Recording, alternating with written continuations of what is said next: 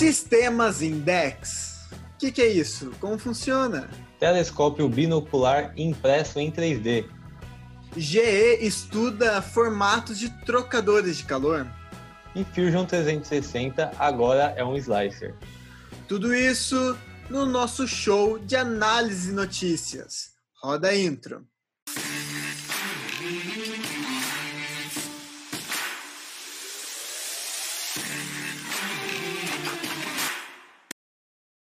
Seja bem-vindo a mais um show de análise de notícias. Apresentando hoje temos eu, Vitor Gabriel.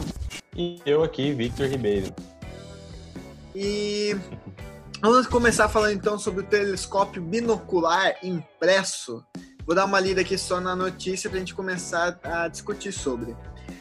A empresa Analog Sky está agora com uma campanha no Indiegogo com seus dois novos tele telescópios, o Drifter e o Swift. Os telescópios possuem várias peças impressas, permitindo ser um produto de baixo custo comparado a outros telescópios binoculares e de grande potência.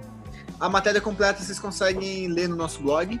É, é, o que eu estava vendo, a maior diferença deles, é, os telescópios binoculares são telescópios caros pra caramba e com peças impressas eles conseguem até reduzir extremamente o custo e um dos objetivos deles é em 2022 eles é, deixem o projeto open source. Sim, eles estão com a, a campanha já tá para encerrar, né? Ou se não já encerrou agora lá. Sim. Já, já encerrou já? Na, então, quando a gente está gravando isso, faltou acho que uns quatro dias para encerrar. Se você tiver sorte aí de apoiar o projeto, que o projeto é, é muito bacana. Sim, verdade. Então eu acho que o diferencial deles aí mesmo é poder usar a tecnologia, que é a impressão 3D, realmente para poder baratear isso, né? Então é um binocular ali bem caro e o, com as peças em 3D. E se der, a gente coloca aí na, nas imagens passando, a galera dar uma olhada, mas com os 3D eles conseguem baratear, né? Bastante. Sim, sim. O que eu achei interessante, até mesmo eles estavam. É tiveram que fazer, passar por vários materiais diferentes durante o processo de avaliação. Eles têm é, protótipos funcionais e um, uma das maneiras eles enviarem o, o telescópio para você é simplesmente isso. A gente vai enviar as peças de alumínio e os, os espelhos e a lente. Você imprime o resto e você monta ele depois. Então, eu acho que essa é uma ideia também termos de logística e em termos de custo fica barato não só o custo do equipamento, mas também do transporte, né? É um, negócio bem legal. Sim, eu acho que isso aí vai ser uma tendência também daqui a pouco. É, peças que não podem ser impressas, a galera envia e o restante vai ser só arquivo. A gente Exatamente. só os STLs e a gente imprime. Provavelmente no futuro não muito longe, uh, todo mundo tem uma impressora 3D em casa e vai e vai estar tá recebendo arquivo para simplesmente colocar e é. imprimir a peça que precisa. Sim, Vamos então para a próxima notícia? Com auxílio da manufatura aditiva, a GE está tentando reinventar dissipadores de calor, utilizando novos formatos. Utilizando impressoras de metais, programa de duração de dois anos e meio, busca trocadores de calor de alta temperatura e altas pressões, com grande eficiência e resistência. Novamente, se você quiser ler mais, tem no nosso blog, vai estar um texto bacana lá. Esse projeto começou no meio do ano passado, acho que no meio para o final do ano passado, mais ou menos. E eles estão focando em trocadores de calor de acima de 90 graus Celsius e pressão de acima de 3.600 PSI, que dá mais ou menos 225 atmosferas. O que é um negócio é bem específico assim, né? Mas é, é algo que, segundo eles, só foi permitido devido ao avanço da manufatura aditiva em metais. Uhum. A gente vem acompanhando um tempinho a eles são referência, né? No, no, uso das impressoras 3D de metal, desenvolvimento de produto, aplicação na indústria também. Então a GE ela tá sempre na frente assim, e eu acho que daqui a pouco sai também esse esse é, esse trocador de calor. A gente comentou ano passado, né, que eles estavam iniciando alguma coisa assim, e agora eles já avançaram. Então... Sim. O, segundo eles, o maior foco da desses trocadores de calor é para plantas energéticas, ou seja, usinas hidráulicas, é, usinas hidrelétricas, usinas. É, ah, esqueci como é o nome, das que usa plutônio, de é, fissão nuclear, usinas Nuclear. nucleares, é, porque precisa de um núcleo, um trocador de calor que aguente ali, né? Você está colocando energia térmica para transformar em energia elétrica e precisa de um trocador de alta eficiência. Segundo eles, só agora com as impressoras 3D eles conseguem buscar uma eficiência maior nessa, nessa área. Então é algo que impressoras 3D estão conseguindo revolucionar em mais uma área novamente. Sim, esse é o aguentar temperatura e pressão é, é as duas coisas mais difíceis ali, né? E os dois ao mesmo tempo, né? O que eu acho interessante vai ser como que eles vão lidar para conseguir uma pureza no, materi é, no material em si, na, na, peça em si. O que a gente vê bastante é que essas impressoras de metal, elas não conseguem chegar a um 100% de, de material, é, da peça de material. Tem um pouco de porosidade, como uma fundição, por exemplo. Fundição, a peça 100% metal. É, mas quem sabe consiga ali nos 99, 99,99, cada vez ali mais perto, acho que seria, seria bem interessante. Talvez que até por não ser totalmente é, sólido, assim, entre aspas, a peça, ajude na dissipação do calor.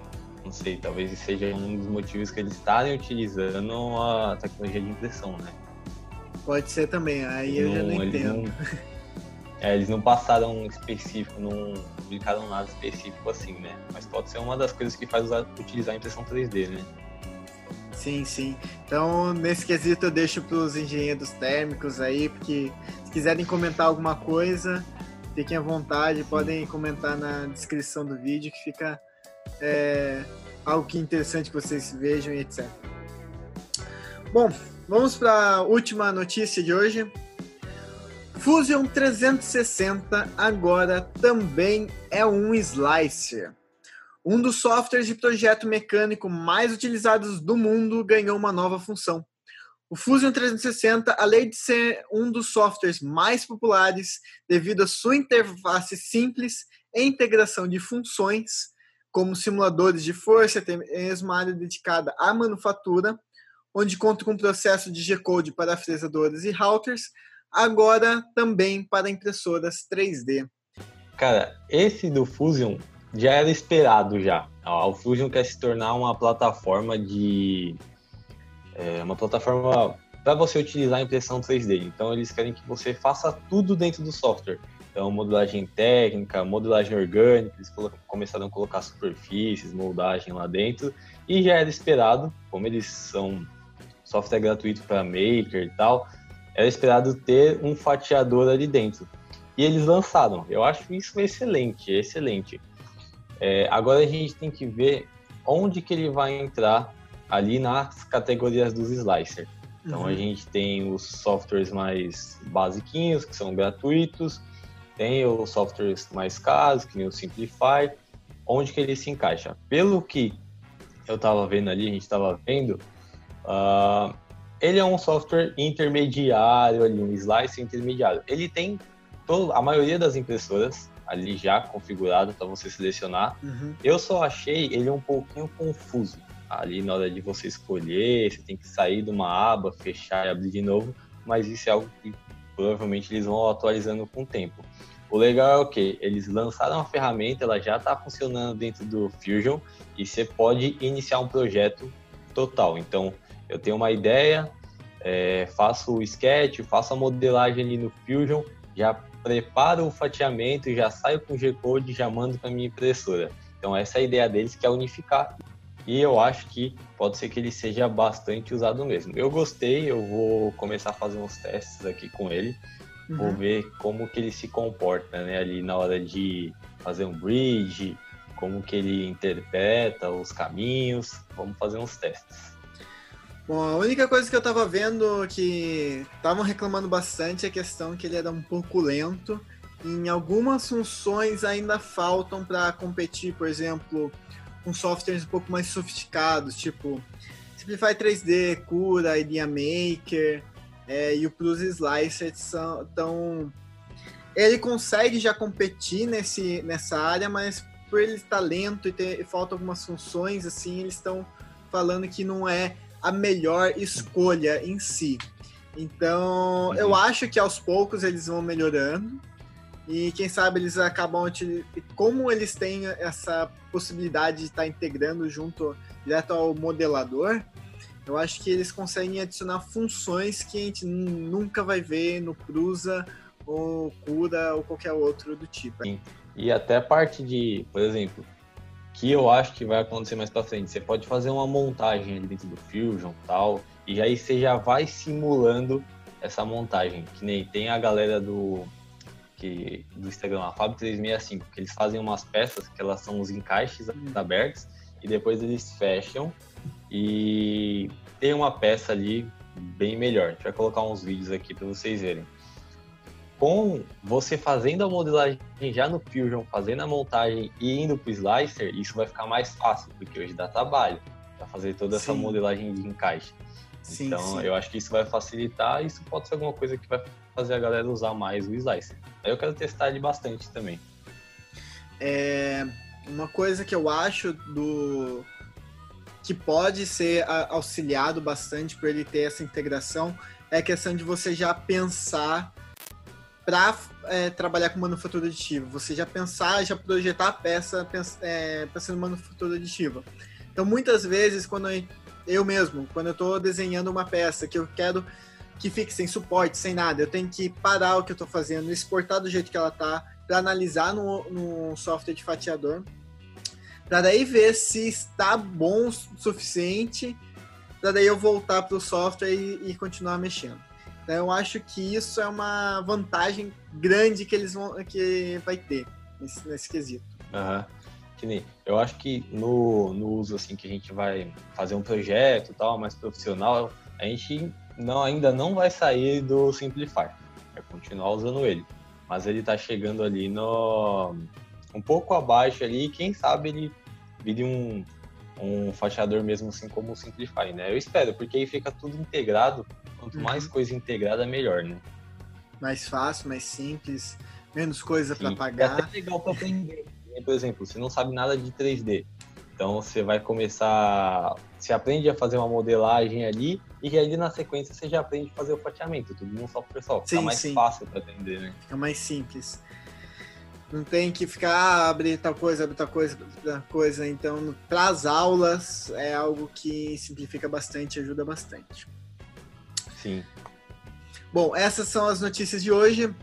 E a gente vai fazer um intervalinho aqui. Eu queria aproveitar para conversar com você, Vitor, que é como que vai ser essa, esse futuro do nosso podcast, assim, é, o que, que a gente é, mudou, por que, que a gente demorou tanto tempo para voltar a lançar o podcast. Eu sei que a gente teve alguns problemas é, aí nesse meio termo.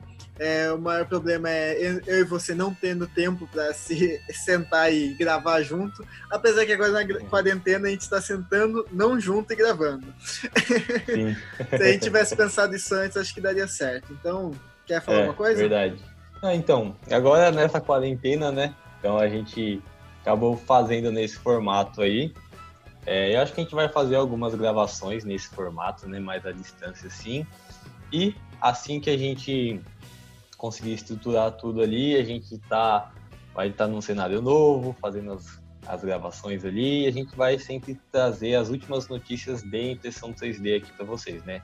Lembrando que a gente sempre tenta trazer algo para quem usa a impressão 3D profissionalmente, mesmo que trabalha com isso, faz isso, e é bem difícil achar as notícias, né? Então a gente. É, eu sei, eu sou fã achar. a gente vem com esse trabalho para poder ajudar todo mundo que quer trabalhar ou que já trabalha profissionalmente com impressão 3D. Então a gente fez algumas mudanças e a gente vai vir com os próximos AIN aí, pós-quarentena também, né? Com, continuando os vídeos. E a gente também vai continuar trazendo, a gente está pensando em alterar, em vez de do, dois temas para a gente discutir, apenas um tema principal. Então eu tenho umas ideias aí de temas meio diferentes, meio inusitados, digamos assim, no ramo de impressão 3D, é, que é, é algo que eu acho interessante de sentar. Eu e o Victor, apesar de ser da mesma área, digamos assim, nós temos visões diferentes. Então eu acho bem interessante a gente sentar e discutir algumas ideias que possam ser levadas na impressão 3D, que a impressão 3D, a manufatura aditiva em geral, está trazendo para o nosso universo, para o nosso, nosso mundo em geral. E é, eu acho que é uma é um momento assim da gente sentar e pensar e discutir que geralmente quando a gente está trabalhando trabalhar em workshop, em qualquer, qualquer área, é muita correria. Então, sentar e discutir assim, acho que é uma coisa bem, é bem legal. Bom, então vamos lá. Vamos estar falando para vocês, então, hoje sobre sistemas index. É... Não sei se vocês já ouviram falar, não sei se vocês já viram máquinas, é, impressoras 3D do tipo FF que têm esses sistemas. Eu sei que a, a Sigma da BCN 3D tem, a Leapfrog Bolt, agora a, a Raze 3D E2 tem, que mais tem? A T-Rex da Formbot tinha, não sei se ela é uma é muito popular. Então, tá começando a ter mais impressoras com esse sistema. Eu não sei se é pela questão assim de dificuldade assim de de produção e etc. O que como funciona? A, o conceito delas é que nós temos dois cabeçotes. Porém, em vez de ser dois cabeçotes juntos, onde eu estou imprimindo, depois eu esquento um, esfrio o outro e começo a imprimir com o outro, ou até mesmo tem algumas impressoras que usam o servo para ficar mexendo ou subindo e descendo uma, um cabeçote, nós temos eles em carros separados. Como assim? Então, eu tenho todos os movimentos em Y e Z em conjunto, porém em X separados. Isso acaba diminuindo um pouco mais do que uma impressora 3D em cabeçote duplo diminui da área de impressão, porém nos dá habilidades enormes. Primeira habilidade que eu posso falar delas é questão de você consegue fazer duas peças impressas ao mesmo tempo podendo elas ser espelhadas ou não. Então, essa é uma coisa muito legal. Mas eu acho que o principal, que é o que a gente tem que conversar, que o que eu, eu não vejo tanta gente falando disso, é, eu vejo, ah, você pode imprimir com cor diferente, não sei quantas, mas com materiais diferentes. Eu acho que esse é um segmento de materiais que as impressoras Index têm uma vantagem enorme é, comparado às outras é, impressoras de cabeçotes duplos, pelo principal fato: um cabeçote não afeta o outro. Ponto. Eu não sei se você já mexeu bastante em impressoras de cabeçote duplo também, né, Victor? Aham. Uhum. Imagina é, quando você tem que colocar é, ABS PLA em cabeçote duplo, em cabeçotes diferentes. A temperatura é muito diferente e acaba com que muitos desenhos de cabeçotes acabam interferindo um cabeçote no outro. É, começa, então, mesmo que eu queira imprimir com apenas um cabeçote na minha impressora, ele acaba esquentando o outro cabeçote, material que, convenhamos, ninguém, se quem tem em pessoas de dois cabeçotes, você não fica tirando toda hora o filamento da sua impressora. Você deixa ali porque você vai usar os filamentos mais comuns, você usa de, de novo. Então, se você coloca um ABS, um PETG, qualquer coisa, em um e só vai trabalhar com ele e o outro vai ficar parado, esse outro vai ficar esquentando porque o, o cabeçote está encostado ali, ele vai passar calor ali. Esquentou, vai começar a cozinhar o material ali dentro cozinhou o material, ele vai cristalizar e vai é, entupir o bico. E é uma delícia desentupir bico. Ainda mais cabeçote duplo, porque se você fizer qualquer coisa errada, você tem que realinhar tudo de novo. É... Então, essa é uma versatilidade, é, uma, é um foco que eu acho que as, as impressoras de cabeçote inde, de é impressoras index, index significa extrusores independentes. É um, algo que o povo não pensa, não está pensando muito. Você poder trabalhar com flexível e PETG ao mesmo tempo. Você trabalhar com nylon e PLA. Você trabalhar com pique e, sei lá, ABS, asa, polipropileno. Juntos é algo que é uma coisa muito que eu vejo na minha opinião na área mecânica a gente consegue melhorar bastante. Consegue fazer peças que seriam praticamente possíveis. Sim, a gente tem é, os tipos diferentes que a gente tem nas impressoras, né? A gente tem as impressoras né, com um cabeçote com dois bicos, que aí acontece todos esses problemas. É, ficar um PLA próximo de um ABS, acaba passando uma temperatura de um para o outro e você não uhum. consegue ter uma boa resolução em nenhum dos materiais. Aí a gente surgiu uma alternativa para isso que foi um cabeçote com duas entradas de filamento e saída em um bico só, onde ele consegue uh, misturar os filamentos. Para isso a gente tem algumas aplicações legais, como uh, você começar imprimindo em um material rígido e colocando um pouco de material flexível. Aí você começa uma, você tem uma peça que parte é rígida, parte é flexível. Só que isso não é nada fácil de fazer. Então costuma dar muito problema e esses uh, cabeçotes que tem duas entradas de filamento e um bico só costumam dar bastante problema, principalmente quando você faz alguma coisa assim. E aí limpar, fazer a manutenção não é fácil e não é muito barato também para ficar trocando esse bico toda hora.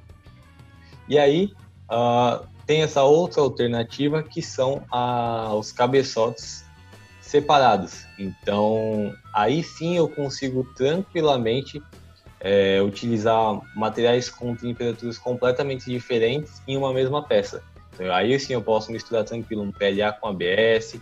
E essa é uma alternativa muito boa para impressão com suporte solúvel. Então, nas outras impressoras também é a mesma coisa. Eu faço uma impressão Nossa. de PLA, só posso colocar é, PVA. Vou fazer ABS, só pode ser com RIPS. Com essa, com essa extrusora separada, eu tenho mais possibilidades. Consigo misturar muito mais materiais. Então, acho que a melhor opção para fazer impressão de suporte solúvel é esse tipo de impressora que tem os cabeçotes separados. É, a única coisa que eu acho que não dá para fazer com ela assim é fazer uma mistura de material.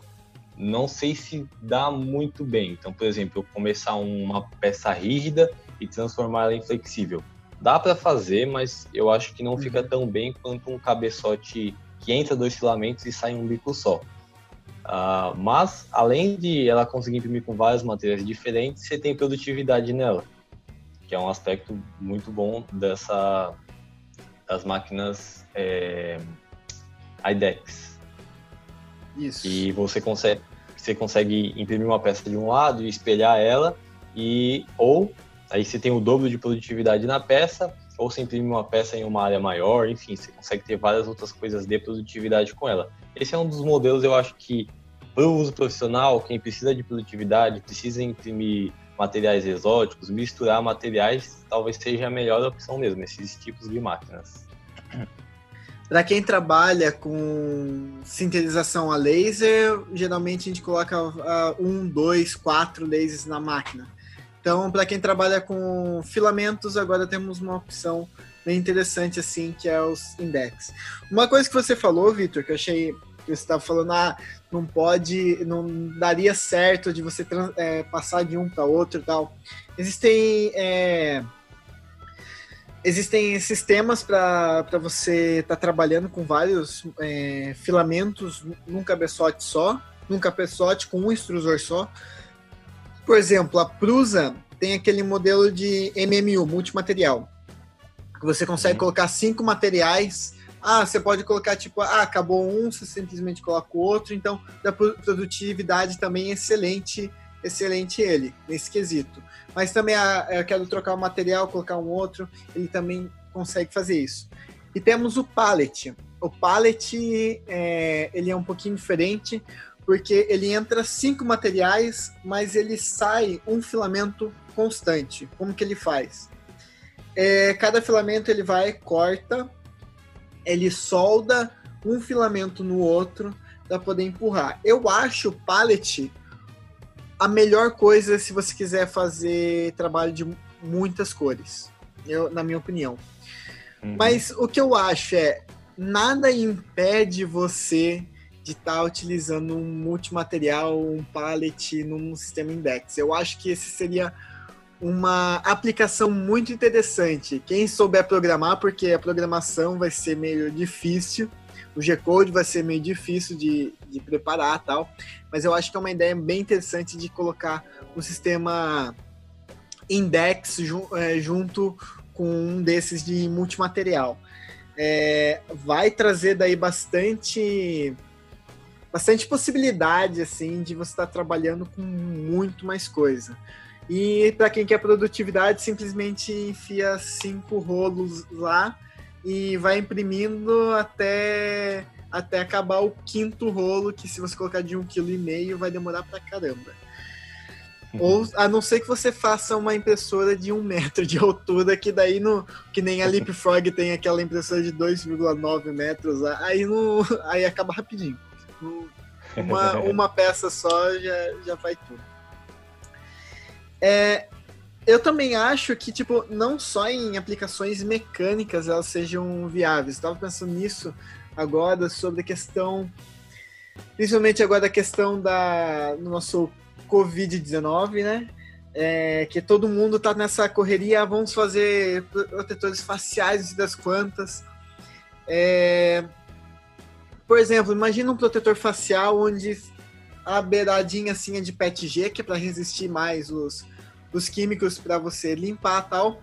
E a parte interna, que é onde está encostando em você, claro, daí esse é um modelo que não dá para é, é um, para uma pessoa só ou descartável. Mas é, prefiro que seja só para uma pessoa. De TPU, ser o elastômero ali para ser confortável, porque se você pega um negócio de plástico, não é nada confortável de, de usar. Então, Sim. É uma ideia que não só nesse quesito, mas também em aplicações é, médicas mais profundas, digamos assim, que você consegue estar tá utilizando materiais diferentes para cada setor. É, eu não sei porque eu só estou conseguindo pensar coisa da, da, do nosso caso hoje em dia, por exemplo, os respiradores respiradores têm que ter umas partes mais rígidas, tem que ter umas partes mais flexíveis. Imagina criar uma peça numa só, assim, com todas esses diferentes materiais. Eu acho que seria fantástico. Sim, ou uma coisa que nem a gente vai desenvolver algum produto que seja impresso em 3D. Aí a gente pega um feedback, pensa lá, pensa lá. Ah, é, essa parte seria melhor se fosse flexível. Aí você já pensa, nossa, o trabalho que vai dar para fazer isso é, impresso inflexível, a taxa de erro vai aumentar muito, então pode deixar muito mais caro, tal, tal, tal, tal, tal, tal. Aí você acaba desistindo de melhorar o produto por conta da tecnologia. Se você está com esse tipo de equipamento, fica muito mais fácil. A chance, a chance de dar erro é bem menor. Então você já consegue uh, evoluir um pouco mais. Então eu vou fazer uma peça com a parte que vai em contato ali com a pele vou fazendo flexível, porque eu vou usar um cabeçote vou usar a pele A e no outro eu vou usar o flexível. A chance de dar erro é bem menor. Então eu acho que usar o, o as impressoras IDEX abre bastante possibilidade também e menos chance de dar erro, né? A gente desenvolver as peças sem problemas. Eu acho que isso é fundamental para quem está fazendo os projetos mais profissionais assim, né? Sim, sim. É... Não só isso, mas também é, você falou questão de tecnologia.